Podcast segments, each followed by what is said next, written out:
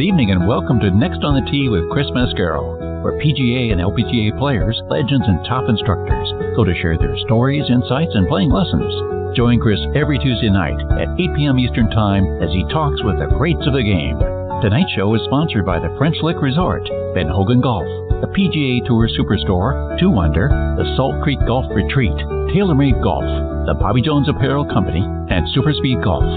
Now, here's your host, Chris Mascaro.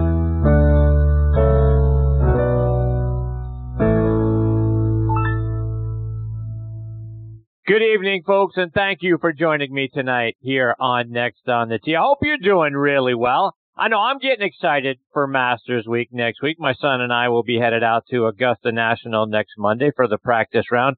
Please, God, no rain this year. Please, no rain. You guys know how much I adore Augusta National. It's my favorite place on the planet. I love everything to do about those grounds and that tournament. It's a very, very special place. And, you know, if, uh, if you've never been, TV folks just doesn't do it justice. It doesn't do how beautiful it is justice because it's even more beautiful in person. You don't get a sense of the topography, uh, for what the Augusta National is like because the elevation changes are way more severe than what you see out there on TV. But uh, it's just such a wonderful place. Not a blade of grass is out of place, discolored. There's not a weed to be found. Every detail has been thought through. In the concession stands, boy, you want to talk about a place, you know, and uh, I, I'm sure all of you have been to a sporting event, a concert. You're used to paying six, eight, ten dollars for a beer and five, six, seven, eight dollars for a hot dog. Not when you go to Augusta National.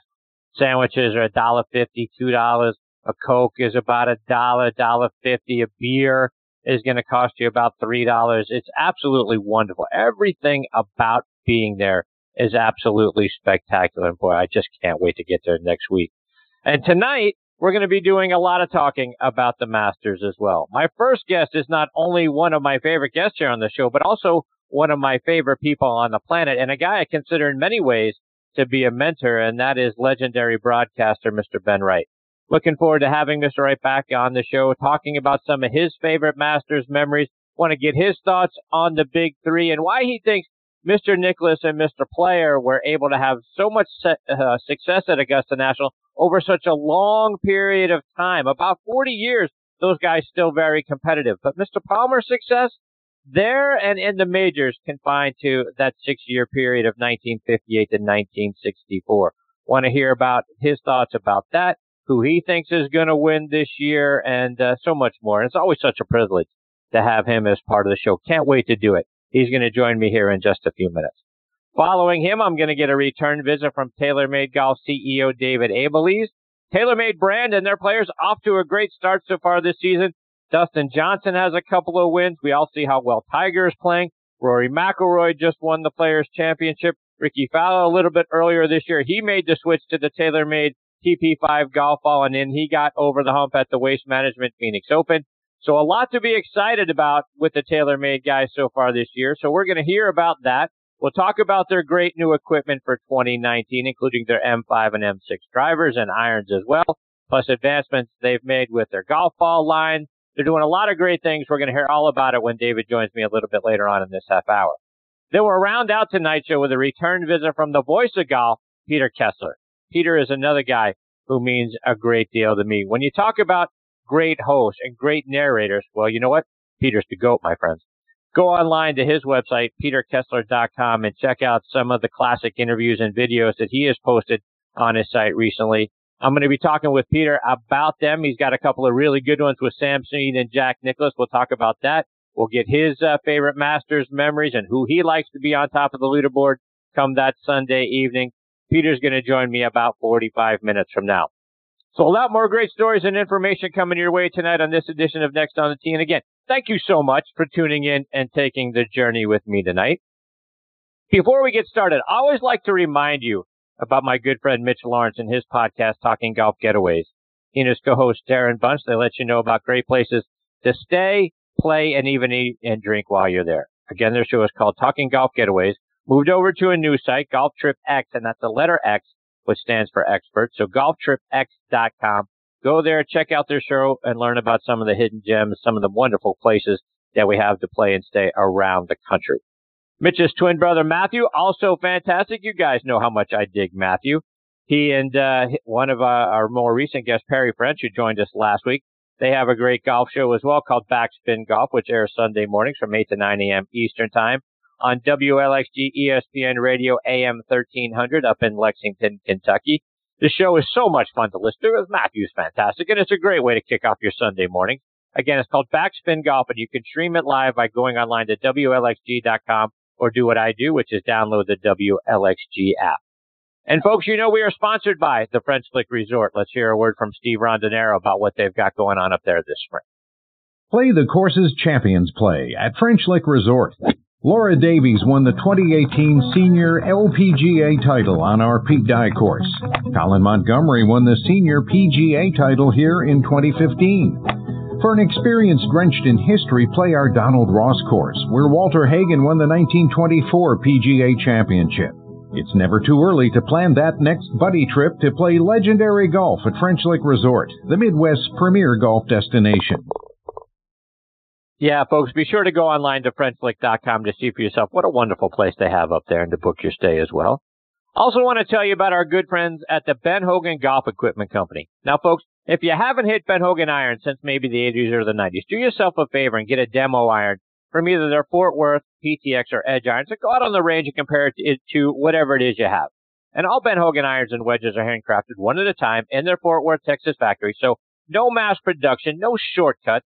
Now you can order custom made irons, wedges, and hybrids by going online to benhogangolf.com. And they're going to build those clubs to your specifications. And best of all, charge you a fraction of the typical retail price. Again, check out hybrids, bags, and accessories online at benhogangolf.com. Please also check out our friends at the Bobby Jones Apparel Company by going online to bobbyjones.com. They've got their spring collection out now and it looks absolutely spectacular. Plan ahead for spring and be among the first to sample their happy hour collection. Got my eye on some of their beautiful polos and sweaters. See what I'm talking about by going online to Bobby Jones. And folks, this segment of the show is sponsored by our friends over at 2 Under. I want to welcome our newest sponsor, 2 Under Men's Performance Briefs, the unofficial underwear of the PGA Tour. Worn by PGA Tour players like Rickie Fowler, David Toms, Jerry Kelly, William McGirt, Jason Kokrak, and Matt Every to name just a few. Your buddies are going to think you're a stud if they're even seeing you in your underwear, but that's another story. And your girlfriend and her wife is going to love the side effects, a visibly enhanced profile. The Joey Pouch technology provides the ultimate male asset management. It separates a man's most valuable assets from bodily contact to reduce unwanted skin on skin contact, providing less chafing, more control, and an altogether more luxurious feel. Start every round two under by wearing the coolest performance briefs on the market. Use code on the T20 to save 20% off your order at 2under.com. And that's the number two, UNDR.com. All right, folks, now back with me here on the French Lick Resort guest line is Mr. Ben Wright. And it's always an honor for me to say that because Mr. Wright, in my mind, is the best broadcaster in golf history. For the wonderful way that he painted the scene and put an exclamation point on some of the most dramatic things that have happened in the game of golf people talk to me about the times that I've had Mr. Wright. It's uh, it's very very special to me. He's a very special individual to me, and very meaningful and uh, very supportive over the years. And I can't thank him enough for those sorts of things. And I always like to remind you that it was Ben Wright who used the phrase "Yes, sir" to put an exclamation point on Jack Nicklaus's eagle putt on the 15th hole during the final round of the 1986 Masters. He used that phrase two holes in about 20 minutes before Verne Lundquist used it again following Nicklaus's birdie putt on 17. But Mr. Wright is as much a part of the fabric of the Masters tournament as anybody, and I'm very honored he is back with me again tonight here on Next on the Tee. Good evening, Mr. Wright. Thanks for coming back on the show.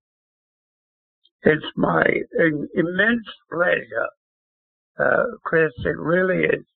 I, I love listening to you extol my uh, fading virtues uh,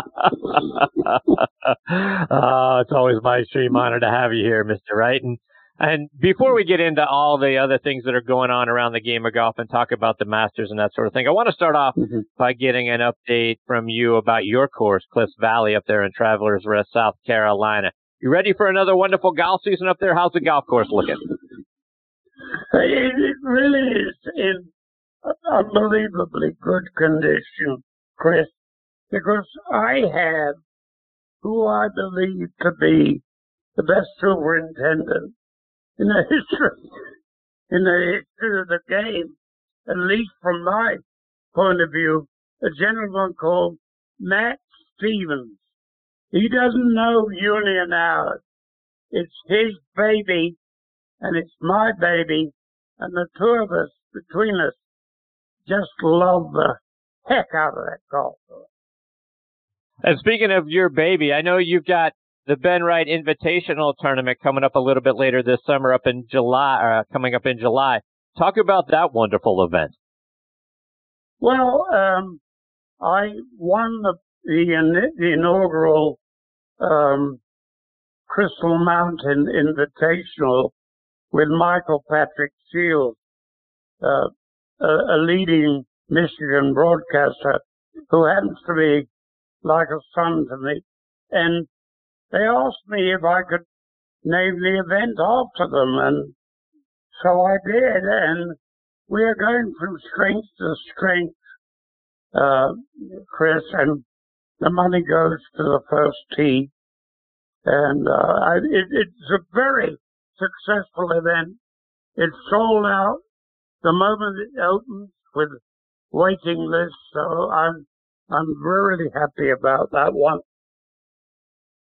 Mr. Wright, as we look ahead, we've got Masters Week coming up next week, and uh, boy, it's just it's one of the most special weeks of the year for me and uh, for so many of us that love the game of golf. I wanted to get your thoughts. What what are some of your favorite Masters memories from all the years you were a part of that tournament?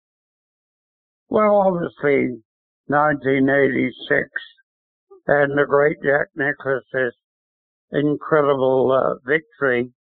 But you know, 1975 is very close up behind it because, you know, it, it came down to the, the three guys, Jack Nicklaus, uh, Johnny Miller, and Tom Weiskopf. And all three had a chance to win. But Nicklaus got in first for once. And the other two guys missed their respective putts that could have taken it into a playoff. And it was, that was as exciting as anything I've ever watched in my life. And Mr. Wright, speaking of that 75 tournament, when Weiskopf mm-hmm. birdied the 15th hole to take a one-stroke lead, you your call was that will be evil music ringing in Nicklaus's ears. Did that just come to you right on the spur of the moment? How'd you come up with that phrase? Yes, yes I, it, everything comes on the spur of the moment, Chris. I, I don't take notes. All I take, all, all I used to take, my God, it's a long time ago. Um, all I used to take to the tower was a pairing sheet. The rest was off the top of my head. I, I honestly mean that. And, and, and there are people who know me well enough and who were there who will know that, that, uh, that is the absolute truth. Um, I, I never rehearsed a single word I said. Hmm. Wow. And that day, right after you made that call on 15, your broadcasting partner, Henry Longhurst, said of Nicklaus's 40 foot putt on 16 that he obviously makes for birdie to take, uh, to tie for the lead at that moment, that that was the greatest putt he had ever seen in his life. I'm sure you were watching yes. over his shoulder and watching what was happening. Same for you? Greatest putt you've ever seen? I would say so. Yes, it probably was the greatest putt I ever saw. And, you know, I've got to tell you this, Chris. I'm such a fan of Jack Nicklaus. Um, only Ben Hogan is close to being equal to him, but I was such a fan of Nicklaus. And when he hit the one iron shot at the 17th hole, of the 1972 Open at Pebble Beach into a 40 mile an hour, well, not 40 mile an hour wind. It couldn't have been 40 mile an hour, but it was damn close to it. And he hit that one iron against the flagstick and it bounced literally less than a foot away for the birdie that won him that. That was the greatest shot I ever saw in the whole of my life. Mr. Wright, some people, including Tom Weiskopf himself, said when, when Nicklaus made that putt on 16 and 75, it essentially broke his spirit. Did you ever talk to Weiskopf about that tournament and that putt and what went through his mind as he was coming in? Absolutely. Um, he and I were quite close, and it it was one of the great tragedies of the game of golf that he was utterly, by his own admission, cowed by Nicklaus's superiority. Um, they, you know, people say they were friends because they both came from Columbus, Ohio. Actually, Weiskopf, if, if, and I'm sure he'd agree with you, he hated Nicklaus because he knew that Nicklaus had the Indian sign on him. And when Weiskopf won the Canadian Open at Royal Montreal uh, by beating Nicklaus in sudden death, the way he reacted uh, it was it was like a, a totally crazed person. It was such a relief to him to ever get the better of Nicklaus. And um, there was a little uh, another side. Um, he regarded Nicklaus as a rich man because his daddy owned pharmacies, whereas Weiskopf came up the hard way. There was not much money in the family. And um, it's one of the untold stories of golf, that rivalry. Uh, but, you know, when you think Weiskopf was runner-up at Augusta four times, Chris, four times. And, right. you know, there was a man, he, his swing was so, so much like what I call perfection. He should have won a dozen majors, but he was his own worst enemy. He behaved badly to himself for the longest time.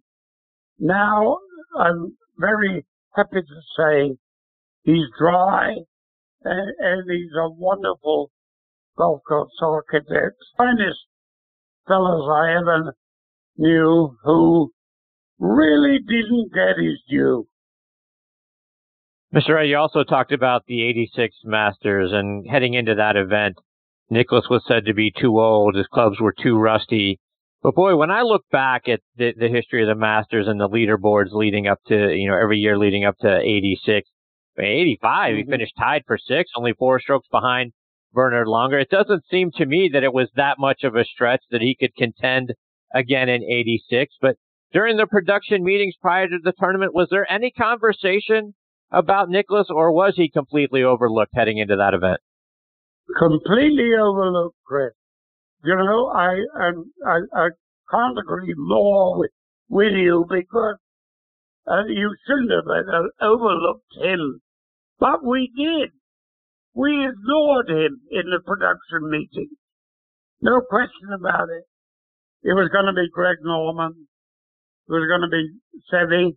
Was going to be Tom Kite. It was going to be any number of players. He was not really seriously considered. When you look at that, how that back nine started to unfold and the charge that he made, were the producers buzzing in your ear about Nicklaus as he approached the 15th hole in 86, or did all of that sort of die down after the bogey on 12? Did they discount him again? Or was there still a buzz that, you know, maybe he could pull this thing off? No, you know, there wasn't much of a buzz, Chris, because at that stage, Seve looked like a hot favorite or Greg Norman or Tom Kite.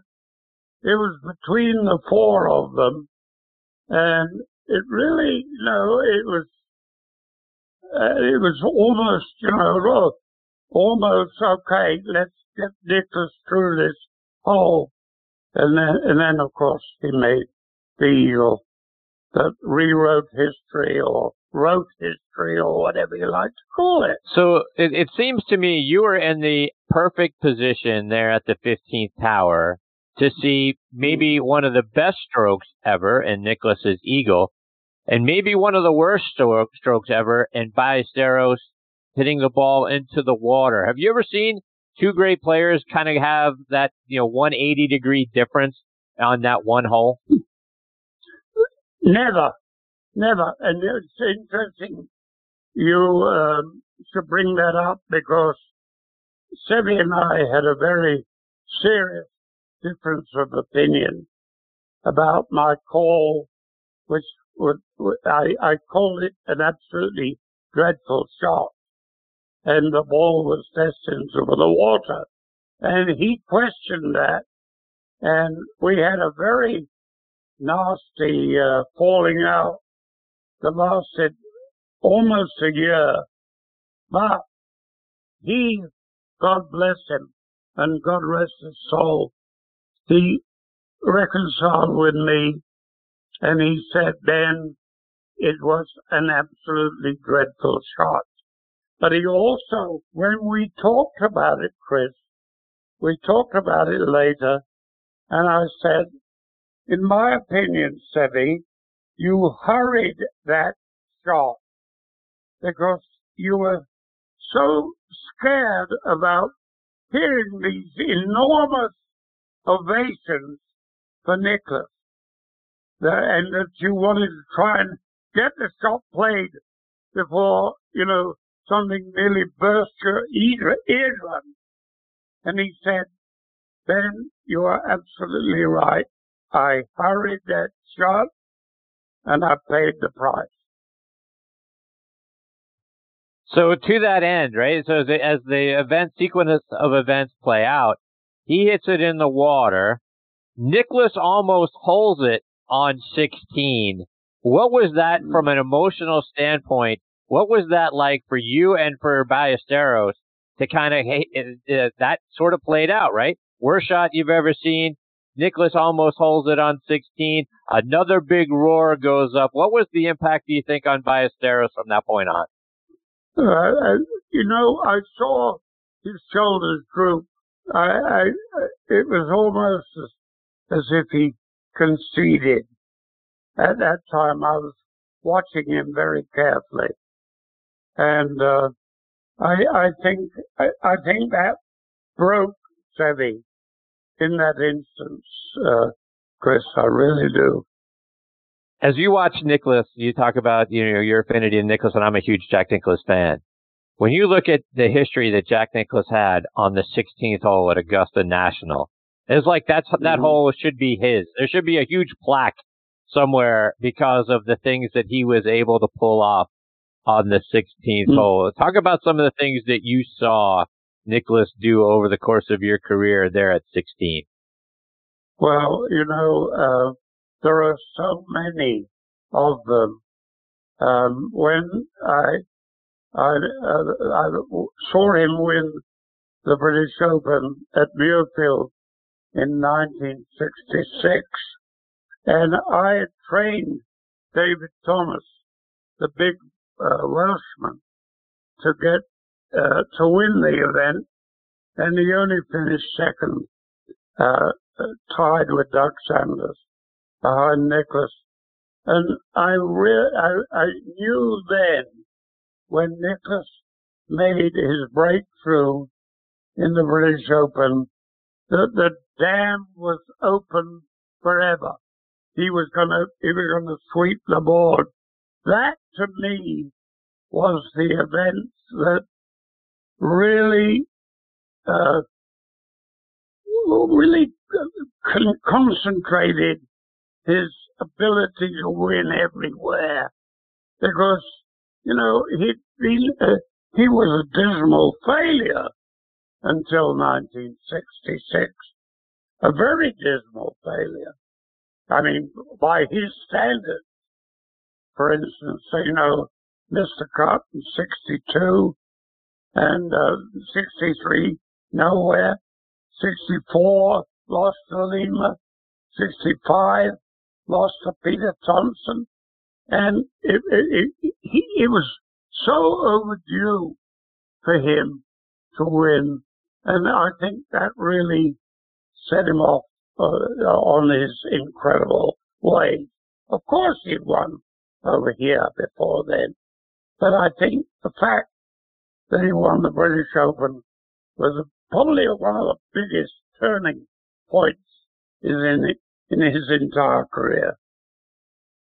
Mr. Wright, looking ahead to next week's Masters, I mean, we see how well Tiger has been playing. People are saying he is the odds-on favorite to win it, but I, I'm, I sort of have a little pause when I think about that. He's missing an awful lot of four and five footers, and it seems to me if you're going to win at Augusta National, those need to almost be automatic.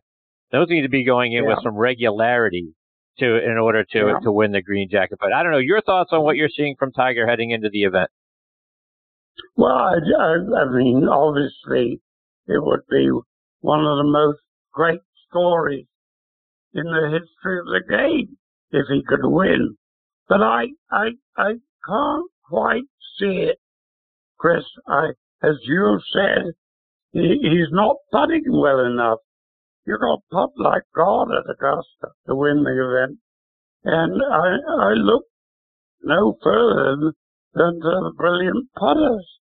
I don't like the fact that Rory misses too many short putts. I don't like the fact that Justin Rose misses too few, you know, too many short putts. I don't like the way Dustin Johnson misses short putts. So, you know, if I was, if I was forced to bet, um, which I've stopped doing, um, I would say Brooks Koepka, for me, is a man who is impervious to any kind of mental strain and who is, is got this immense power that he can overwhelm everything. But he holds everything when it matters. Um, I I really think it'll take he'll take a lot of beating in in, in next week's Masters. Mr. Wright, just a couple more before I let you go. And um, okay. one of the things I wanted to get your thoughts on is when I think about the big three, Jack Nicklaus, Gary Player, Arnold Palmer, Jack and Gary had a lot of success over a very long period of time. We all know about uh, you know their wins in the you know starting in the early 60s. You know Gary Player still winning in 74 and 78, but still being competitive into the 1980s. Jack Nicklaus obviously winning again in 86, but mm-hmm. really you look all the way all the way out to 1998 at 58 years old, he still finished tied for six. So he had a lot of success in the majors and at Augusta National for a long period of time. Mr. Hmm. Palmer, his success both at Augusta National and in the majors was 58 to 64. He he misses the he missed the cut in in 68 and was really never a factor in the Masters or a major after that. Your thoughts? What why why were Player and Nicklaus able to be so competitive for so long, but Mr. Palmer wasn't? Well, I think that Gary Player is probably the least recognized brilliant champion of all time. You know, he won all these events. He traveled millions and millions of miles. And I did, I did several of them with him, by the way. And yet he doesn't seem ever to have got his due. Arnold Palmer was a comet that burned out. But the great thing was he was such an incredible guy that he remained the king till his dying day. Nicklaus, uh, you you can't say too much about Nicklaus. What he did, it, it will never be approached, in my opinion. And of course, I don't think Tiger has any chance of approaching Nicklaus. Nicklaus is the greatest winning champion of all times. Mr. Wright, one more before I let you go, and that's just simply who who do you like? You mentioned Brooks Koepka. Who else do you think will be watching at the top of the leaderboard come uh, that Sunday evening? I don't know. I, I hope it's Rory because I love the guy. Uh, but um, that's that's the heart. I think probably Justin Rose would be a more cerebral pick. Well, Mr. Wright, it's always a huge privilege for me to get to spend some time with you. I can't thank you enough for taking time out of your night to come back and be a part of the show. I hope I get the privilege of getting to spend some more time with you a little bit later on this year. You're uh, absolutely one of my all-time favorites. Well, I love being on with you because you stimulate me, Chris. You stimulate me. well, All I appreciate you saying that. I, I, I enjoy the hell out of it. well, I thank you very much for that. That means a great deal to me. Mr. Wright, enjoy the Masters, enjoy you know the golf season, and uh, thank you again for being here. I look forward to catching up with you again real soon. I hope so too, Chris. Thank you very much. Thank you, Mr. Wright. That is the great Ben Wright, and folks, I, I mean it very sincerely. There isn't so, anybody else that I would enjoy sitting down and talking about Masters history or the game of golf more than Ben Wright hopefully we get the privilege of catching up with Mr. Wright again very, very soon. All right, before I get to my next guest, David Abeles, I want to remind you about our friends at Super Speed Golf. Now used by over half the tour players around the world, Super Speed Golf is the fastest and most effective way to increase your swing speed. Three eight minute training sessions per week are all you need to see a 5% increase in that swing speed. And with sets for golfers of all ages and over one year of included video instruction as well, Super Speed offers a complete solution to help you start bombing it off the tee. Visit them online at superspeedgolf.com to pick up your set today. And folks, well, TaylorMade Golf has done it again. The all new TaylorMade M5 and M6 drivers have arrived, and folks, what a story. They both feature speed injected twist face, created through a revolutionary manufacturing process where every single head, and I do mean every single head, is injected and calibrated to the threshold of the legal limit. Basically, every head is what is called Tour Spicy. So speed for all, now available by going online to TaylorMadeGolf.com.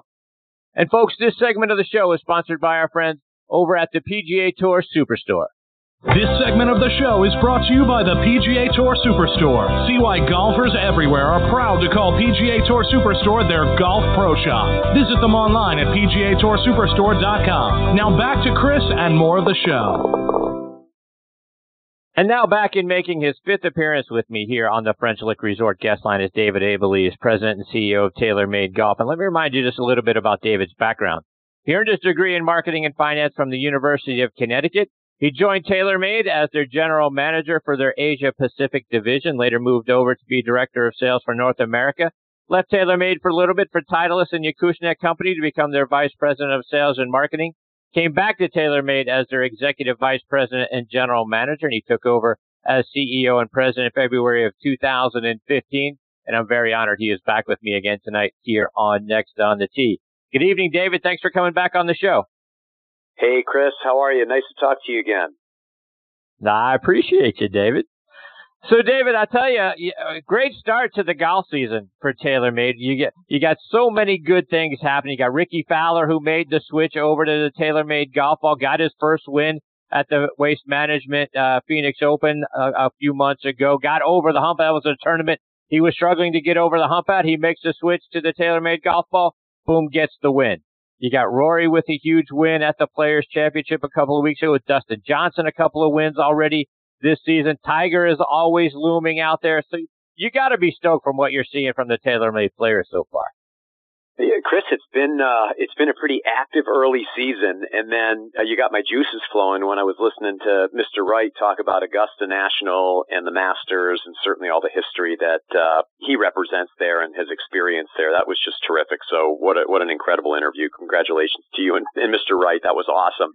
Uh, but yeah, we're off to you know golf is off to a good start. Most importantly, and when golf is off to a good start, you know that correlates into good momentum in our business and certainly other businesses like ours hours. But you know, when I think about the athletes that are performing really uh, amongst the best of the best right now, and you and Mr. Wright had named most of them, uh, it's pretty incredible. You know, Tiger's right there uh, just about every week, and and really close uh, as you would expect from him. Certainly, uh, Dustin winning again, and Rory winning. Uh, at the Players, which was a big win for golf, a great win for Rory, and a terrific win for TaylorMade. And uh, yeah, I think about Jon Rahm continuing to finish inside the top 10 and, uh, all of our athletes, fortunately, at this point in time are kind of peaking at the right time and getting ready for what's going to be, I think, a spectacular week next week in Augusta. So, David, I want to talk about uh, your thoughts about Augusta here in a minute, but I want to talk a little bit more about you know your equipment and the things that TaylorMade is doing because the the M5 and the M6 drivers are absolutely outstanding. I really love the M6 that I'm playing now and uh, and the speed injected twist face that you have there. Talk about the technology and the things that have made this year's version of the drivers that much better. Yeah, well, Chris, I'm thrilled that you're playing M6, and you and uh, and hundreds of thousands of other golfers uh, that are in M5 and M6 already. This product, uh, and I think we talked about, um, you know, the advancements of technology last time I was on the show, uh, and that every year, you know, companies like ours are challenged uh, to find something new to improve performance. And as I've shared with you and many of your listeners in the past, the mission of our company is very clear, which is to be the best performance golf brand in the world. And really why we exist is to help golfers play better. Well, one of the ways to help golfers play better is by getting equipment that is either higher performing for them or better fit for them. Well, M5 and M6 uh, are two products that, quite candidly, we have been thinking about for many years. We just really weren't certain, like, how we were going to build them. So we kind of reverse engineered our thinking, not just the technology, but our thinking about 36 months ago. And we said, you know, every major manufacturer is working within the governance of the United States Golf Association in the R&A, meaning there's a rule book of how you can design equipment and balls can only go so fast off the club face and, and club dynamics can only perform at certain levels, whether it's size or speed or characteristic time or inertia values. Um, and that every manufacturer, including TaylorMade, for, for literally the last 30, 40 years have been trying to design golf clubs to get them as close to that legal limit as possible so that you can optimize performance. And in the manufacturing process, when you try to design something as close to the legal limit as you can, you actually have a bell curve where on the left side of the bell curve, some products come out of the process where they're actually not as good as what you intended them to be. Some come out right where you intended them to be, and then kind of most of them are right in the middle. So we got together about three years ago and we said, okay, what if we kind of change the orthodoxy here? What if we try to design every one of our new drivers at some point in time in the future, we're actually going to design them past the legal limit. And then we're actually going to construct face dynamics where we can tune every individual driver, literally test every single driver that we make. And to put that in context to your listeners, we make millions of drivers a year to test every single driver and actually inject those drivers and get them right back to the legal limit. So there's no longer a bell curve that every driver that ultimately we make will be right at the legal limit. And you use the term uh, in the transition from Mr. Wright to me about tour spicy product. Well, there's a saying out on tour, which is, hey, we're very fortunate as PGA Tour players because TaylorMade definitely tests all of our drivers and then they sort them out and they make sure we get the ones that are right at the legal limit. So those are spicy for us. And then everybody else will get something really good. Uh, but we're getting the ones that have been tested and actually thoroughly evaluated to ensure that there are no compromises in Tiger Woods' bag or Dustin Johnson's bag or Rory McIlroy's bag. Well, we said, well, that's, that, that's good, but that's not exceptional, and we strive to be exceptional. So what if we design past the legal limit? Every club gets tested and injected right back to the legal limit, so there is no difference in coefficient of restitution. There is no difference in CT time off of the entire face whether it's in your bag, Chris, my bag, or Dustin or Tiger or Rory. And so that's what we were able to do and to build and construct that process and to be able to build a a production line that can test every single driver head because as they come off the line, they're all past the legal limit. We inject resin into the toe and heel ports. You can see those. If your listeners have seen these two orange plugs on the face, those are actually injection ports where resin is going in to tune each and every driver right to the legal limit. So some may have a gram of resin in the toe, a half a gram of resin in the heel, or the opposite. But every single head is identically uh, uh, uh, positioned so that it's right against the legal limit, and then it's serialized so that we know whomever buys any of those heads exactly what we injected in each port, and that goes up into the cloud, and it's this new wave of, of, of construction for TaylorMade. So it's been an incredibly exciting time. The driver not only works better in terms of its speed, uh, it works better with twist face, so it's straighter. The inertia values are higher. They are the two best drivers on the market today, and certainly the two best that we have ever made. So take that over to the iron side, David, with the M5 and M6 irons. Talk about the speed bridge structure that helps generate more ball speed there.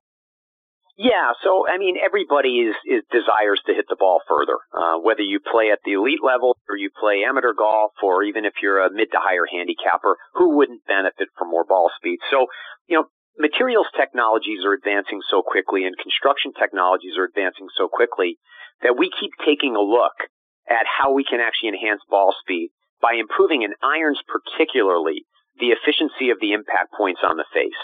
So it's not very hard to make an iron and I say that tongue in cheek. It's not very hard to make an iron that's fast in the middle of the face. But as you and I know well, most of us don't hit every shot in the middle of the face.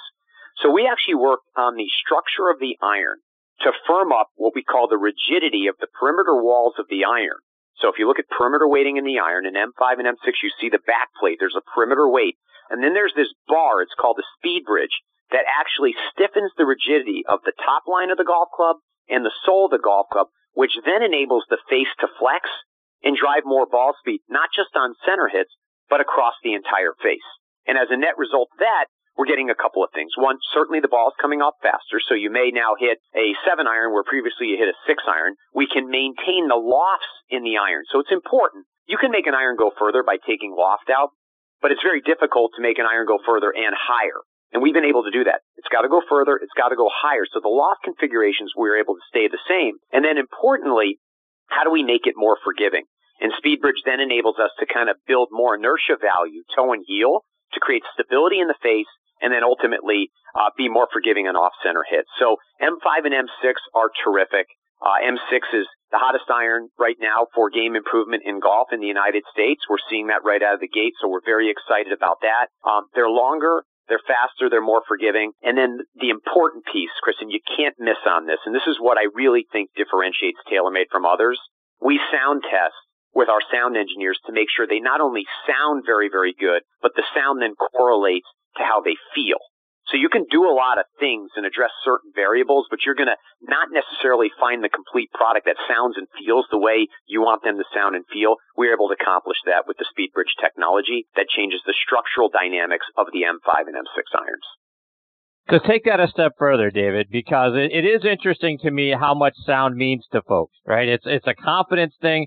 You know, everything about the clubs Im- impacts our ability to play them whether you're looking down and you, and you see an iron or you see a driver and you see a head that you have confidence in just by the sight alone, and then by the sound. If if a if a a, a club works really well and it hits you straight and far, but the sound isn't right, it's going to turn people off, and you're going to lose confidence in it and not want to use it. Talk about why sound makes such a difference to us.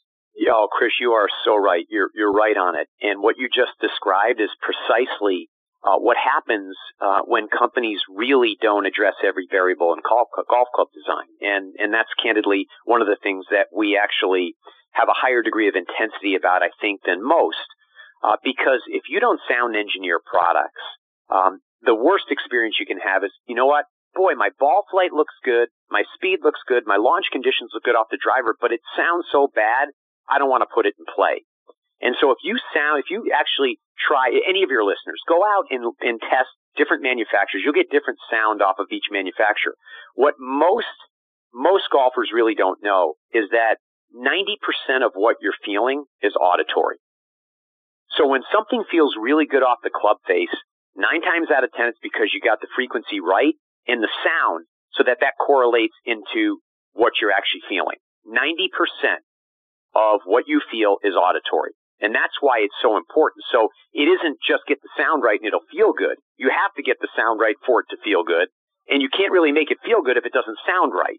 So we have literally a slew of engineers. They are sound engineers that all they work on is internal rib structures, internal composite structures, different use of materials to ensure that the sound reaches the optimum megahertz across not just one iron. So in particular, the three iron ratios need to be different than your pitching wedge because the resonance of the product when you hit it is different. It vibrates differently. So we actually have to sound engineer every iron. We have to sound engineer every driver. We have to sound engineer every fairway wood, every rescue club to ensure that you get that tailor-made feel. And that's what we've done in both of these new products.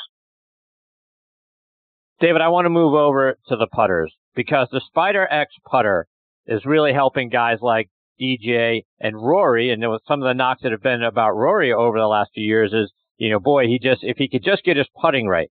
Well, boy, his putting sure is right now. Talk about the advancements that you've made in this year's Spider X putters. Well, it's funny you mentioned Rory. I was with him just last Monday uh, when he was getting ready for the match play, and I said, "How you doing, pro?" And he said, "You know what?" He said, "This putter, is the best putter I've ever put in play. And you're right, his sight lines are fantastic. He's rolling it great. He's he's winning golf tournaments, and trust me, he will contend. Uh, and I think he's got as good a chance as any to win next week at Augusta National. Um, but the Spider product that that I think most of your listeners were uh, are very aware of is the one that we launched three years ago. We called it Spider Tour. Uh, we painted it red. Jason Day put it in play. Jon Rahm then put it in play. Um, and it became really the, the, the craze not only out on tour, but it quickly became the number one played model on the PGA Tour and still is to this day Spider. And then it became the number one selling model in the marketplace. And so one of the things we do, and you and I have talked about this at length, is all right, well, that's good, but what does the next two or three years look like and how can we make it even better?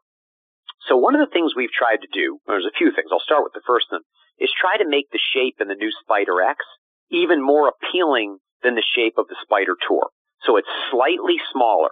But one of the things you compromise when you go smaller is this concept of inertia again, which is stability. And, and putters absolutely have to be 100% stable at impact if you really want to hold your lines. So what we did is we actually carved the core out of the Spider X putter and replaced the core from steel and titanium and filled it with composite. So on the sole of the Spider X, one of the things that makes it look so cool is this composite core. Then we took tungsten weighting and put it in the toe and heel in the back of the putter. So we were able to get the inertia values actually higher than the Spider Tour. So the first thing we solved was we made it smaller, we made it more aesthetically pleasing to the eye, and we've made it more stable. Okay, check the box, we're moving in the right direction. The second thing we try to do, and we've been able to do this, is change the insert technology a little bit. We went from a three millimeter polymer insert with uh, with our True Roll technology, which you're well aware of, which is Pure Roll. So the ball gets rolling faster. That was an innovation that came from TaylorMade. We went from a three millimeter insert to a five millimeter insert, which gives you better sound and softer feel. And Jason helped us with that. Jon helped us with that. Rory helped us with that because they love the click, but it can't be too clicky. It's got to be soft and clicky. There's kind of a combination of formula that you want to get back to our discussion about sound testing. So we got the feel even better. So the putter feels better. And then importantly, if you look at the putter from top down, and specifically if you're looking at Rory's putter, it's copper and it has what we call True Path technology. So True Path is essentially a white sight line that really the optical engineers, so not just sound engineers at TaylorMade, the optical engineers were able to identify the best and most appropriate way to establish a sight line that gives you a better alignment aid to the hole. And that's exactly what True Path does. So when you see that beautiful copper and white true path or Dustin's working right now to put a blue, a navy blue putter in play with white true path. He's working on that. When that happens and you see that, um, it just helps you putt better. And Rory noticed it immediately, went right into it, and his alignment's been better. And Rory's always been a great putter. The common misconception about Rory McIlroy from the media is that he's not a good putter. Rory's a great putter. We just need to get his alignment a little bit better to make him an exceptional putter. And that's precisely what's happening right now. So anyway, it's a beautiful, beautiful product. I think it's the most beautiful putter we've ever built, and it's becoming very quickly uh, the hottest putter in golf. So we're excited about that. David, a couple more before we let you go, and I want to get, move over to the golf balls now because the TP5 and the TP5X are outstanding golf balls, and as I mentioned a little bit ago, it, uh, I, I don't think it's a coincidence that Rickie Fowler made the switch. And then all those years of coming close at the waste management, suddenly he gets over the top and gets a win. Talk about what's new about the TP5 and TP5X golf balls this year. Yeah, Chris, you know, for years we've been in the golf ball business and we're making what we call very good performing products, products that we've been very proud of.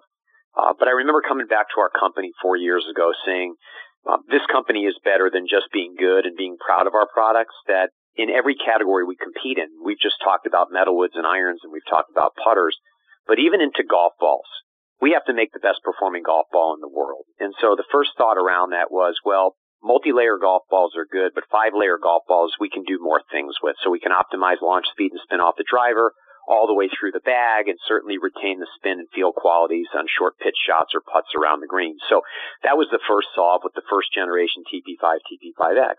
Our testing over the past few years has essentially enabled us to work on the cover formulation of the product to improve it, which then enabled us to get the aerodynamics just a little bit better so the product is launching a little bit higher and going a little bit faster. So what your listeners will see in TP5 and TP5X is a golf ball that is taking uh, the best aerodynamics in the game and the TP5 construction and dimple pattern, and now making it launch about a degree to two degrees higher, and ultimately reducing spin just a touch and improving upon the aero. And when Rickie tested it, I mean, this was a, a big, you know, in big moment in time for our company. Rickie Fowler had played a competitive golf ball his entire career since he was a kid. And he had played some golf with some of our athletes, uh, whether it was Rory or Jon Rahm, and he saw what was happening in the wind and he saw the distance gains that our athletes were picking up. Justin Rose doing the same thing, picking up yardage and Jason Day hitting it further and not compromising any short game qualities of the golf ball. TP5 and TP5X inspired him and he said, Hey, if I really want to compete at that level, uh, and improve the way I play with this piece of equipment, which is the only piece of equipment that I hit on every shot, I need to move into this golf ball. And so he was able to do that. And fortunately, you know, Rickie's so super talented. Uh, he was playing well, and I think the golf ball helped him a bit. He talked about it a bit after his win, uh, and he won. Um, but you know, it's pretty amazing right now. We have six of the top 12 players in the world playing TP5 or TP5X, and that's a story that I really believe most of the media should tell because we are not in terms the number one ball in golf in terms of units sold. Um, but I can tell you, we unequivocally have the best ball in golf. And at the most elite levels, which will then translate down to all of us, and it is already, amateur athletes are now recognizing, much as, you know, Justin has and Dustin has and, and, and the team has, that TaylorMade makes the best golf ball. And when you're out on tour in the inner circles, one of the biggest conversations on tour right now is what's going on with that TaylorMade golf ball. There's so much interest in it. We're growing very quickly. Can I get it in yellow anytime soon? Yeah, for sure. The TP5 will be available in yellow, we just launched a, a version of the TP5, really cool, called TP5 pix, uh, which Rickie yes. helped us launch, which is a, a 12 pole configuration with visual technology that is just really, really cool. Um, so you can go to TaylorMadeGolf.com and you can take a look at that, or you can go into your local retail stores or, or golf professionals and take a look at TP5 pix, which is absolutely just one of the coolest things you'll ever look at. And it's a great alignment aid, and also the visual tech is just very easy to play. So um, you may see some kind of cool things come out on tour in and around pix in the future as well. So, David, as we look ahead to the Masters next week, we talked a little bit about this, but you got a real chance of having DJ, Tiger, Rory, Rickie Fowler, Jon Rahm, perhaps even Jason Day, all near the top of the leaderboard. Tiger obviously is, uh, like I say, the odds-on favorite. If that's the case, if you got all those guys sort of clustered around the top of the leaderboard, who are you pulling for? Are you looking for Tiger to get a fifth green jacket? Are you hoping maybe Rickie gets his first Masters? Are you hoping that Rory completes the career Grand Slam? What what storyline are you hoping for? You know, I'm I'm such a prolific golf fan. Uh, I love golf the same way you do, and all your listeners do, and and certainly because of my role at TaylorMade, I have a vested interest in all of the athletes that you just identified, Chris. right. um, and you know what's interesting? I've got, and I'm very humbled by this, uh, as is our team at TaylorMade. We have personal relationships with all of our team, and so you know, quite candidly, what would be a perfect scenario for us is a six-way playoff with all of those athletes, and whoever wins wins. Um, so, do I think we have a chance of that? I think the odds might be stacked against a six-man playoff, but I do believe that our guys in the end uh, will be there on Sunday afternoon on the 18th green, and there's nothing we'd like more than for one of them to put that jacket on, and and the first phone call they're going to get is from me and our team congratulating them for their great play. So let's see how it plays out next week. I, I do think our team is in great form, uh, and I do think we have a really good chance of uh, pulling off and getting a W next week at Augusta National. David, as you know, we have a large military listenership here on the show, and you guys have a wonderful military discount for our veterans and our active military personnel as well, their spouses, family members. Talk about what you guys do for our military. Well, yeah, I mean, the military has been so important not only for our country and all of us as, as citizens here across this, this great country in the United States, but but for our company as well. Uh, we have uh, military men and women uh, that work at our company. Uh, we support local and national causes around uh, wounded warriors and, and hero foundations around the country to, to show our respect and appreciation for what's done uh, by the military to enable us to, to live in this country and, and thrive in this country. So at TaylorMadeGolf.com, we have a direct military discount, which we can we can serve all the military with. So any of your listeners or all of your listeners that are are uh, are currently enlisted or veterans of the military, uh, they can come to TaylorMadeGolf.com and be able to get that discount. And we're just thrilled to be able to do it. Candidly, I wish I could do more. And the military has my commitment. The best we can do, we're going to give it all to them. We really appreciate the men and women that support and serve. Well, David, let our listeners know how can they stay up to date with all the great things you guys are doing at TaylorMade, whether it's on your website or over social media as well. Well, now you're making me sound like a pitchman, Chris. uh, TaylorMade Golf. Our website is TaylorMadeGolf.com, or you can follow us on uh, TaylorMade Golf on Twitter, Facebook, or Instagram. And uh, you know, not only do we talk about products, but you'll be able to pick up some really cool stories about all these athletes. Not only what they do on the course, but what they do off the course. In fact, last week alone, um, one of the really cool stories in golf was the new tour truck that we launched, the double decker tour truck that'll serve our PGA Tour players. And, and from time to time when it comes to, to local uh, tour events, we'll, we'll make it accessible to consumers as well and, and golfers as well so they can experience it. But we just got a great company filled with great people and care deeply about the game of golf and, and all of those that, uh, that play our products and those that aspire to play our products. So, uh, we, uh, we look forward to sharing those stories with you. David, thank you so much for taking time out of your busy schedule to come back and be a part of the show. It's always great getting to spend some time with you, learning about the great things that you guys are doing. I hope we get the opportunity to catch up with you again real soon. Chris, likewise, and thanks for everything you do. Uh, love listening to your show and all you do for uh, for our mil- military men and women. Thank you so much. Appreciate you, David. Take care. All the best to you and your family. We'll catch up soon. Okay. Take care. Thanks so much. Bye bye. That is David Abeles. He is the CEO of TaylorMade Golf. They're doing great things. I'm telling you, folks, that M6, you got to get your hands on one. It uh, is absolutely even better than uh, the M4 that I had last year, which was outstanding. This one takes it to the next level. Very excited about the M6 irons as well and uh, the TP5 golf balls and uh, everything about TaylorMade is top notch. Doing great things for my game. That's going to do great things for yours as well. All right, we've got my next guest, Peter Kessler, hanging on the line. Going to get to Peter on the other side of this real quick station break. Here, PGA and LPGA legends, pros, top instructors, and media members from around the country sharing their stories, insights, and playing lessons every week, right here on Next on the Tee. Take it away, Chris. And now back with me on the French Lick Resort guest line and is one of my all-time favorite guests, and that is the voice of golf, Peter Kessler. Be sure to follow Peter on his Facebook page and over on Twitter at Peter Kessler. Also be sure to check out Peter's website, peterkessler.com, because he's got a lot of great video content and uh, some really fantastic interviews that he has done posted up there as well. And nobody knows the history of the game of golf better than Peter does. And among the great quotes that you'll hear about Peter, and I always like to share these two with you. If you weren't fortunate enough to see Peter's show Golf Talk Live when it was on the Golf Channel, it was by far the best golf talk show ever. World Golf Magazine accurately called Peter golf's Walter Cronkite. And a couple of years ago, PGA.com said Peter is one of the greatest storytelling voices in the wor- in the history of the world. Great quotes, and I couldn't agree with both statements more. And very excited to have Peter back again with me tonight here on Next on the Tee. Good evening, Peter. How are you, my friend? I am fine. How's my buddy? Can you hear me? It, I can. I got you great. So, uh, Peter, I, I got to tell you, I love the videos that you've been posting both out on Twitter and social media and on your website as well.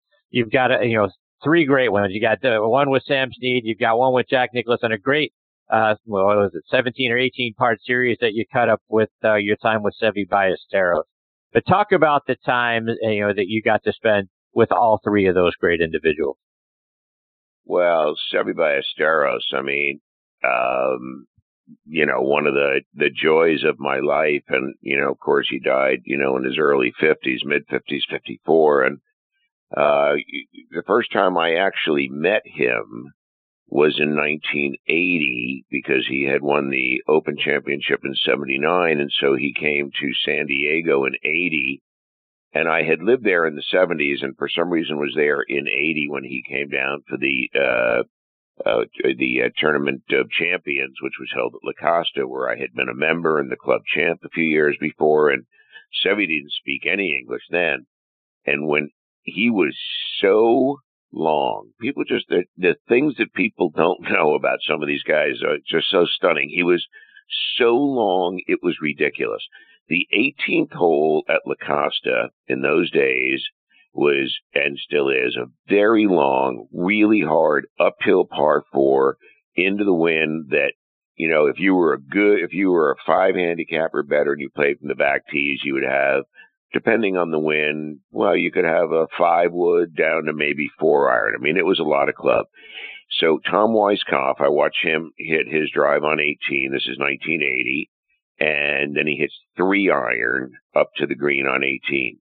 Seve's in the next group hits three wood off the tee and eight iron onto the green. His swing speed was so incredible in the way that it gathered pace through to the finish line, not to the ball, but way past and up and outward and around. It was just the most unbelievably free action, very Tiger-esque of the early Tiger when Arnold used to say about him, he has the best release I've ever seen. Is Seve had that same release for a while. It was so free and it was so fast and it was so full.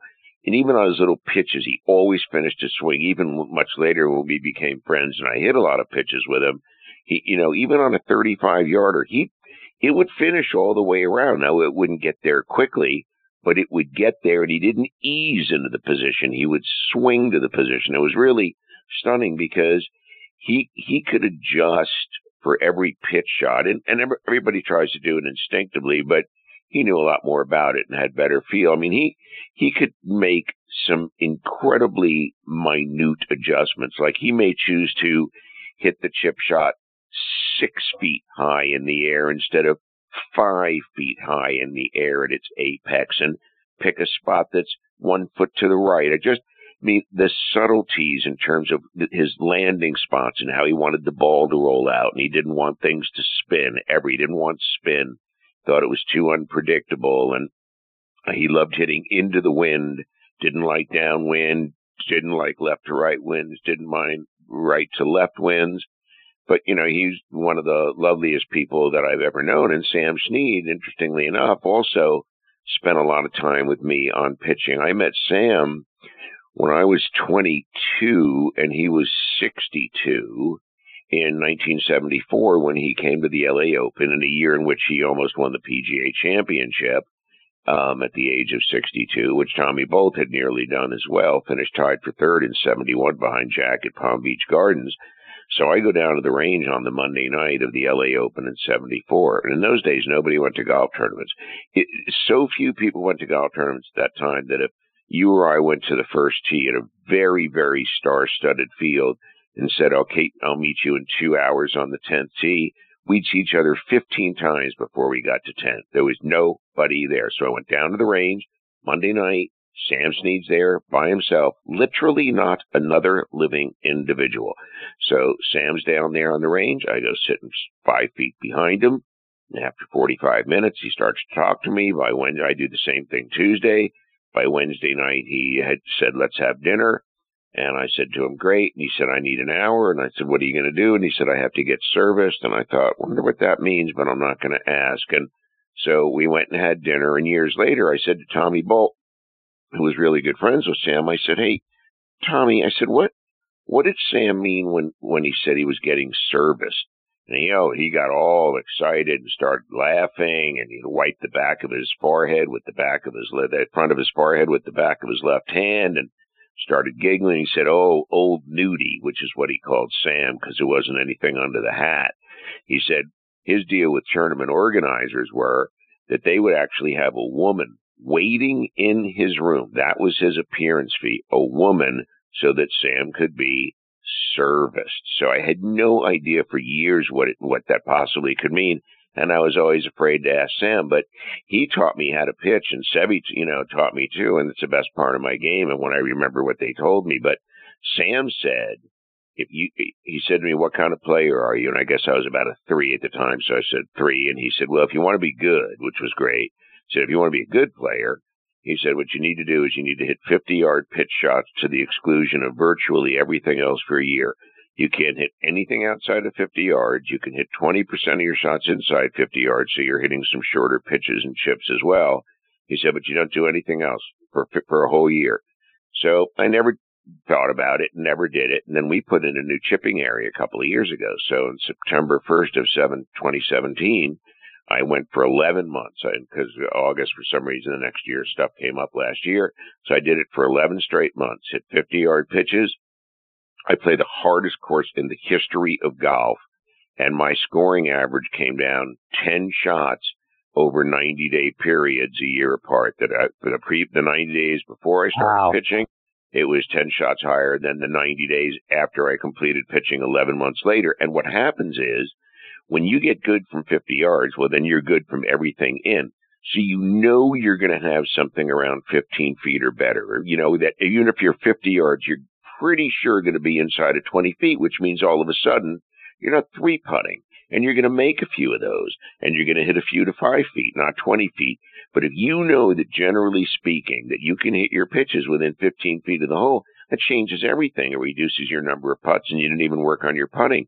And then you have fewer bunker shots and then you have fewer double chips. I mean, it's just an astonishing thing. And then the 50 yard swing actually becomes your real swing. It's just longer and fuller, but it's already on track. And so something inside you just lets you know to just keep going in both directions. You're not going to just make the 50 yard swing. It'll, but it'll be just a, a, it'll feel the same. It'll just like a, a putting stroke from 50 feet feels different from one from five, but still feels the same. Just that, you know, it's going to have a, it's going to have more beat to it or it's going to be longer. So, uh, fascinating spending time with both of those guys. And Peter, to your point about 1980 and with Seve Ballesteros, when uh, I was watching some of the conversation, he talked about his Masters victory in 1980, and, and people may not remember that being his first one, but it was a four-stroke victory over Gibby Gilbert and Jack Newton. He had a seven-stroke lead going into the final round, a 10-stroke lead going into the second nine that nearly almost evaporated because he bogeyed 10, he doubled 12, and another bogey on 13. Talk about what he shared with you about that day and about that Masters event. Well, I mean, my strongest memory of that is that I had moved with my wife Janet on our one year anniversary in June of 78 to London. And so I, you know, so I started going to the major championships. Unfortunately, I missed Jack in 78 right after we moved and had to watch it on TV from London, but I didn't make that mistake again. And, um, but in 1980, I was in, uh, London and you couldn't get the Masters on television then. So my mom lived in LA and I called her at about the time I figured the leaders are making the turn and she put the phone next to the television and I listened to Seve's whole back nine through my telephone in London, which was an extraordinary bill when it finally arrived. And I listened to the whole thing and then I talked to him about it later, of course on a number of occasions, and I said, you know, what was that? And you know, and it, it sometimes, you know, he said, what what you would say? He said, I, yeah, you know, he said, I don't know what happened. He said, I just don't know what happened. He said, such a big lead. He said, I, you know, I started thinking about other things. I was thinking, you know, that I won the Masters, and he said, and then I had the trouble, and he called it Amen Corner. And uh, he said, then, you know, not so easy, but till I hit the four iron under the 15th hole and I two putted for a birdie. And he said, then it was okay. He said, and of course, that's what he didn't do in 86, six years later. Again, needing, he decided to hit four iron, which was probably the wrong club to try to hit a soft cut. And he decelled, which is exactly what recreational players do when they have too much club in their hand. You go, oh, I'll hit a three quarter, but you really don't because you ease into the three quarter position instead of swinging to the three quarter position, which is exactly what happened to Seve. He kind of eased into it instead of swinging and making a little bit of a cut move on it. And so, you know, there he was in the same situation twice. One time it works out. Second time he also had a lead and it didn't work out. But, you know, he knew it was the golden bear in front of him. You know, in 1980, you're not worried about Gibby Gilbert. But in 1986, you're fully aware of who Jack Nicklaus is and what he's done, and you're playing right behind him, and you're watching him make, you know, six birdies and an eagle, and so that's seven holes under par out of the last ten that he played. So that fully had Seve's attention too in '86 when he got over that shot, but he just celebrated too early because when he hit the six iron in the 13 and he got all excited with his brother and they were celebrating and the ball was in the air and he's going, Fantastica, Fantastica. And of course, it was fantastic. I finished six feet from the hole and knocked the sucker in. You know, and then all of a sudden, for the moment, he was in control. But I, but he, well, he he admitted that he just celebrated way too early. And it's uh, hello, Jack Nicklaus, and he's still Jack Nicklaus. Doesn't matter what happened last year. Right now, he's Jack Nicklaus at the Masters playing Jack Nicklaus kind of golf. So you know that was in Seve's brain too. So to your point, was was Nicklaus in his head at that point? Because I'm, as I was talking to Ben Wright earlier in the show, I mean the roar start to go up, and the next thing you know, to your point, Jack Nicklaus is now Jack Nicklaus of 1975, not Jack Nicklaus of 1985, and things start to steamroll, and the crowd starts getting behind him, and the roar starts getting louder. So does that get in his head at that point? You know, Ben Wright was saying that he thought that uh, Seve rushed, rushed that shot because he wanted to get hit that shot over with before the next roar came up. I don't know. Was, that in his head? Do you think? Well, no. He had a quite uh, to the contrary. He had to wait a really long time to play the shot. You know, a little like Colin Montgomerie at Winged Foot in 06. You know, Colin standing in the right center of the 18th hole at Winged Foot. I'm sitting right behind the green. I played that course over a hundred times. I know everything about that hole. And you know, Colin Montgomerie. If you said to Colin Montgomerie, "Okay, it's the last hole of a major championship. You can't hit a little pitch or chip for a shot. You know, you're going to pick a full shot. Where would you like to be in the fairway? Where would you like the pin to be? And, and what club would you like to hit? But it has to be, you know, nothing less than six iron. So he, so if you said that to Colin, he would say, well, six iron, because that's the club I hit the best, including my driver. And I'd like to be in the right center of the fairway, and I'd like the pin to be in the middle right. I like start in the left center of the green and just hit a little cut in. That's exactly the shot he had at Winged Foot in 06. Now, in Monty's case, he had a long history of having issues at particularly important times. Seve did not have that history. Seve did not have a history of somebody who didn't close.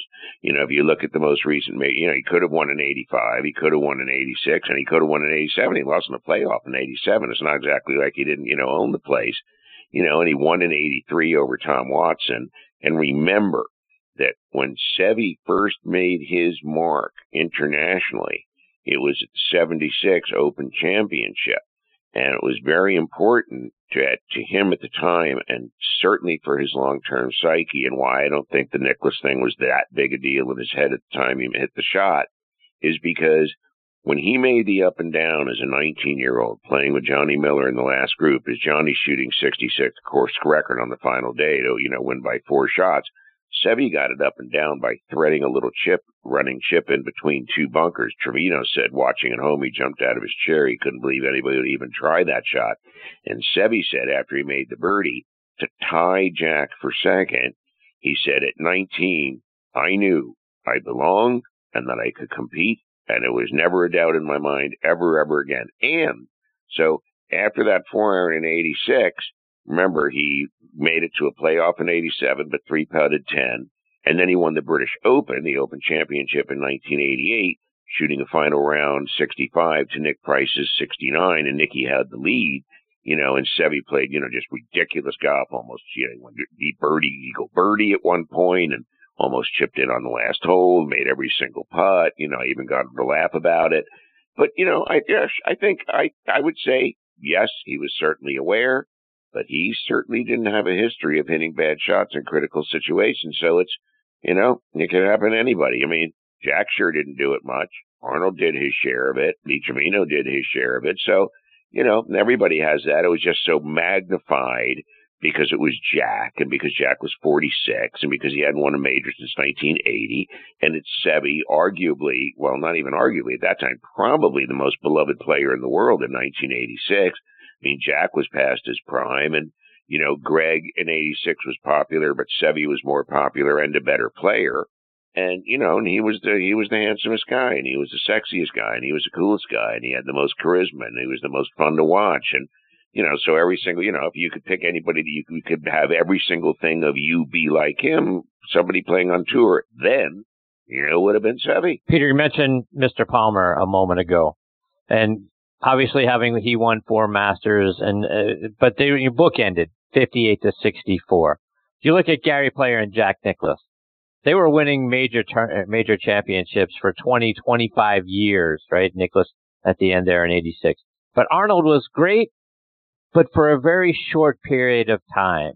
Why do you think Palmer wasn't able to extend the career and end up uh, winning more majors as he got into the 1970s and maybe even into the late 1970s like uh, Gary Player was and then Nicklaus into the 80s? Well, I would say three things. I would say uh, Jack Nicklaus arrived and was playing the best golf anybody had ever played exactly when Arnie became the king. And two, Arnie started to have some frailties with his putting as early as 63 when he was only 33 years old. And at 34, after he won the Masters in 64, he was definitely having issues with his putting that would last, well, for the rest of his life. Um, you know, he became, uh, you know, he became tentative at times and left it low, or his grip pressure in his right hand was a little firm, and so he'd miss it on the high side with a little too firm just outside the edge instead of just inside the edge of the hole. And, you know, so the combination of Jack coming along, the, the erosion certainly in his own head of his ability to hold every critical putt was now no longer firmly in place. Now compare that with Jack Nicklaus. Now Jack Nicklaus at almost 80 is as steady over the putter on a putting green as he was when he was 25. He is as good a putter now as he has ever been. You watch him in the par three tournament, it's a freaking joke. I mean, his putting is so unbelievable. I remember talking to Sandy Lyle, who played with Jack in 86, which, you know, most people don't remember who he played with, but he played with Sandy Lyle, who of course won, would win the Masters, you know, with that great up and down out of the fairway bunker on 18. Sandy said to me that Jack's putting stroke in the final round of that 86 Masters, he said it was like watching something in in where in a place where they make tools or a place where there's an assembly line and there are p- pieces that move. He said it was he said it was like watching you know a, a steel uh, uh, the movement of a watch. It was it was like watching something being constructed in an assembly line, but human hands weren't involved. He said it was just.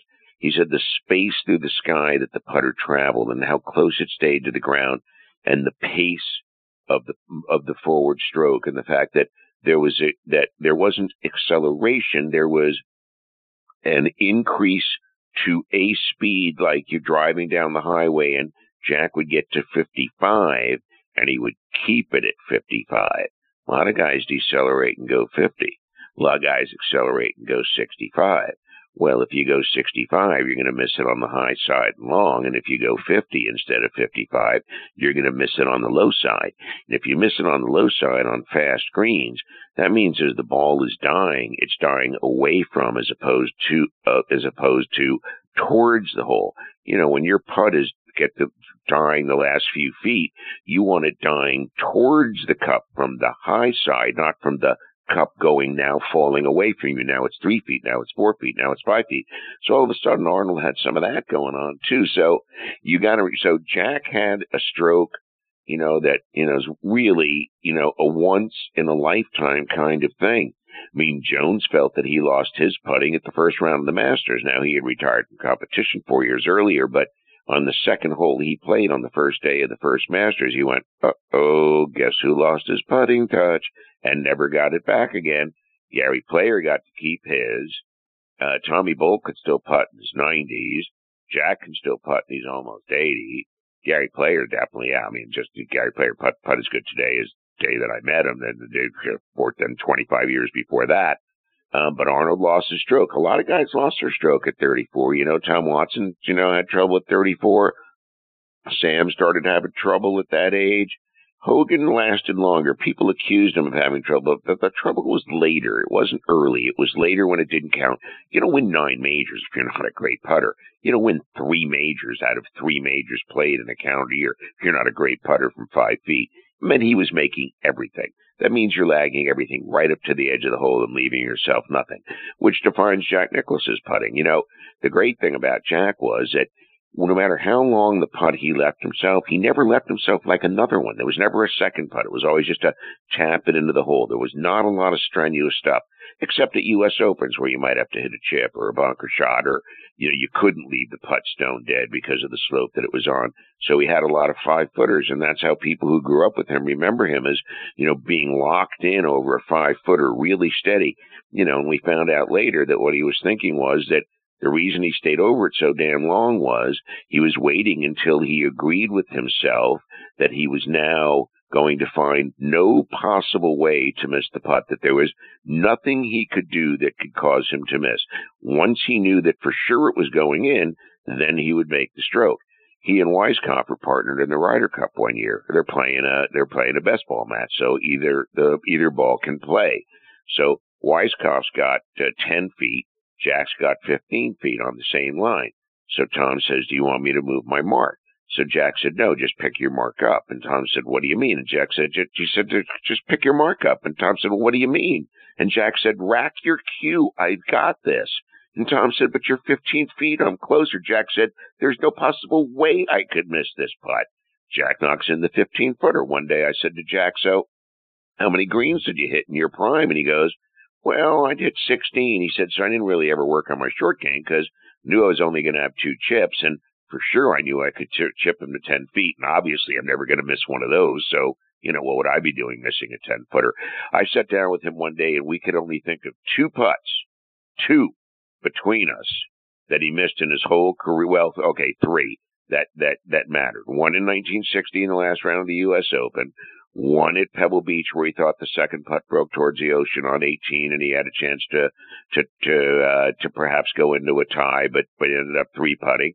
And then the putt that he missed against Watson on the 71st hole at Turnberry a five footer for birdie and Watson made a putt of similar length and then of course they both buried the last hole and Watson birdied three of the last four and Jack had had a lead going into the last four holes. So Jack kept his stroke. Watson lost his. Watson lost his you know not too long after he lost to Seve in 84 at the Open Championship. So it all goes back to the root of the initial question, which was fear of Jack. And I say, yeah, not really. You know, he thought he belonged with Jack in 76. He wouldn't have had any reason to change his mind in 86 because he'd already won four major championships by then, you know, and was already the most successful player in the history of the European Tour by then. So, Peter, to that end, as we start to look ahead to this year's Masters, and Tiger has now become the odds on favorite to win it. But I, I have a moment of pause, speaking of putting, because he's missing a fair number of those four and five footers. We just saw it this past weekend in the match play. Your thoughts about Tiger? Is he is he the odds on favorite to win it in your mind? Because I think you got to be a great putter to Augusta National. I, I wouldn't even really have him on the list, uh, other than the fact that, you know, for some reason, for he and Phil, they they seem to be able to not play particularly inspired golf and seem to get around that golf course somehow. I played that golf course. I don't even see how that's possible. I mean, you know, I'm not Phil or Tiger, but I mean, I just, you know, you see some of the spots when you play there where you go, he got it up and down from here. He hit the green from here. He got it 10 feet from here. He made a putt from here. I mean, it's just like you just can't believe it. So, you know, so Tiger can slop it around a little bit, but, you know, slop means, but I'm putting like a genius. You can't slop and then not putt good because then you end up with slop. Slop plus genius putting equals a good score. Plus plus sloppy putt, sloppy plus sloppy putting is nothing good. So I don't, I, I mean, based on recent form, I certainly am not impressed. I mean, you know, it is still the person Tiger Woods. It's just not the player Tiger Woods. And so, you know, it's easy to get the two confused. I think he looks a little stiff. I don't think he looks particularly comfortable. I do really like his golf swing. I really, really like his golf swing. And I don't see, you know, and I don't believe for two seconds that putting bad last week means putting bad next week or, or, or, or vice versa unless you're Tiger in his prime and unless you're Jack Nicklaus in his prime unless you're Arnold Palmer 58 to 64. I mean, you know, you, you, you know, to define yourself as a great player, you have to do two things. You have to win a whole bunch of major championships and you have to be in contention to win a bunch of major championships. From 1970 through 1980, Jack played in 44, 39 top tens, 10 wins, 8 seconds. That's what you call being there. That's what you call closing, 10 out of 44. And Tiger did something similar over a time period of 1997 through 2008, uh, showing up, closing. So now he's not, he's showing up a little bit. He's definitely not closing. The Tour Championship was a wow that he won. It's been 10 years, 11 years. It'll be 11 years now that he, since he won a major championship. So odds on favorite. First of all, the whole idea of trying to guess who's going to win golf tournament is so hilarious to me. It's not two teams it's good for goodness gracious, it's a hundred people playing. Four guys in the field that nobody, including their own mothers, ever heard of, are going to shoot the four best rounds they ever had in their life. And sometimes that's good enough to beat everybody in the field. Ben Curtis at the Open Championship, Charlie Coody at the at the Masters Championship. You just don't know. There's no advance information. Rory McIlroy could be the favorite at the golf tournament, stand on the second tee at Augusta National, decide to hit a hard cut down the left center, hit a snap hook. You hit snap hook it off the second tee at Augusta National. That's an eight. That's an eight. It's an actual snowman. You don't make par, you don't make birdie, and you don't make bogey. It just takes one triple and the whole thing is over. Nobody knows. Nobody knows how anybody's going to putt. Nobody knows how anybody's going to feel when you wake up in the morning. Do your fingers feel fatter today? Do the grips feel different today? Does your tempo feel off today? Do you feel a little off from because of something you might have eaten last night? Is something creeping into your mind that shouldn't be? We don't know any of those things. That's why they play. It's not the Super Bowl We say, okay, Tom Brady, and he's this age, but he's really had a great season, and the other team's going to be intimidated and this quarterback's, you know, maybe a good young quarterback, but he's never been in the Super Bowl before. So hmm, I like Tom Brady's chances in the New England Patriots, and they've already won five. You know, you can at least have a discussion. When there's a hundred people as opposed to two teams, that means a hundred people can win the tournament. Now, there's only five to ten realistic, serious contenders that we expect to be there on Sunday, but somebody who's never done it will do it. Charles Schwartzel birdied the last four holes. I never knew who he was before, and I know more about golf than anybody in the history of the world. Guy birdies the last four holes. You just don't know. So favorite, prohibitive favorite. Oh, stop already. Can we just watch the thing? Why can't it be like a movie? when I go to the movies, I don't want to see any interruptions. I don't want anybody to tell me beforehand. That's why I don't watch the coming attractions because they tell you the whole damn thing. I want it to unfold. I want it to be a surprise. If I read the book like The Godfather, okay, I kind of know what to expect. I don't know what to expect next week and I don't care what happens. I just want it to be great. I just want it to be fun. I'm not going to root for anybody in particular. I just want it to be a great golf tournament. If Tiger plays great, fantastic. Odds on favorite, my eye. There's no such thing as any of that. There's like 10 or 15 guys that you can bet on. And if you can only bet on one of them per year in your pool, there's absolutely no way of trying to figure out how to do the thing because there's no great players who are in contention, who can close major championships with regularity that we can count on because nobody's good enough. Peter, having said all that, remind our listeners how they can stay up to date with all the great things that uh, that you're doing, whether it's on your website or it's on uh, social media as well. I have no idea what I'm going to do next. I mean, you know, I got all kinds of stuff up on Twitter. I have comedy on Twitter. I have essays on Twitter. I have I uh, Twitter sniper stuff. I have me singing songs. I have me doing parodies. I have me writing and singing master songs. All of them on key. All of them cool. Serious commentary. All kinds of stuff from the greatest library in the history of golf created by me. All of that stuff is online. All of that stuff really, social media is the place to go. Check out my Twitter account. If you like really good content, you want it 90 second chunks because everybody just needs it to be brief now. That's what I made for you. And every second of the 90 seconds is absolutely delicious. So check out my stuff. Nobody else knows how to do it. And there's everything you could possibly think of from people crying during interviews to people hysterical to, to comedy to everything you can possibly imagine. Just go check out my stuff on Twitter. Look at my stuff at peterkessler.com. It's the best stuff around. I'm working my way back in the middle of the deal. So if you like me, that's good news. If you don't like me, Glenn Frey, the Eagles, said to me one day during a round of golf, he said, Petey, now that you're on TV and doing this, he said, what you need to know is if 10% of the people don't like you, he said, that's the right number. He said, you don't want everybody to like you. He said, 90%'s the number. He said, so if 90% like you, don't worry about the other 10. Believe me, I do not worry about the other 10. yes, I can attest to that. Peter, you're the best, my friend. Spending Tuesday nights with you is always the best. Thank you so much for continuing to be a part of the show and come back as often as you have. You're uh, you're a national treasure, and I can't thank you enough for being here. You're my guy. I love you, buddy. Take good care of yourself. You do the same, Peter. All the best to you and your family. I look forward to catching Thanks. up with you again goes, soon. Goes both ways. I told my wife and son you wished them happy birthday. I didn't forget, and they were appreciative. Ah, I appreciate that. Take care, my friend. We'll catch you up too, soon. Thank you. See you, Peter. That is the great Peter Kessler. Again, peterkessler.com, at Peter Kessler on Twitter. It just doesn't get any better. And he's right. The, the content, the videos, the things that he is doing, absolutely spectacular.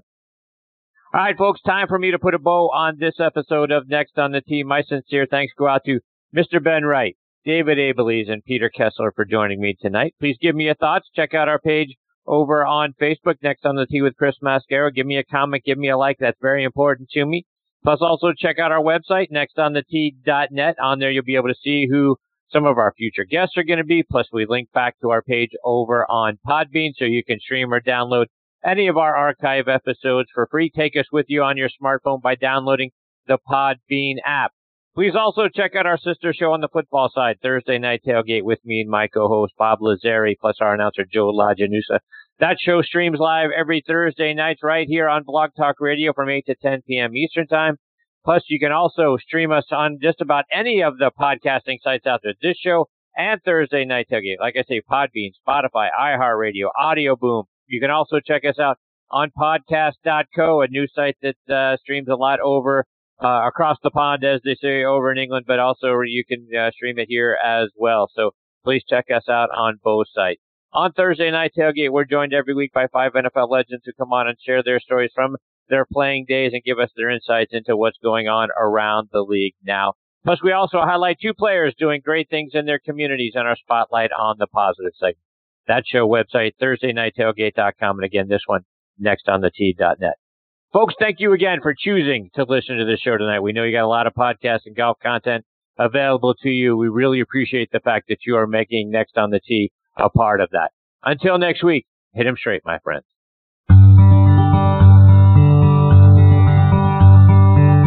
been listening to Next on the Tee with Chris Mascaro, where PGA and LPGA pros and top instructors and media members go to tell their stories. Join us the same time every Tuesday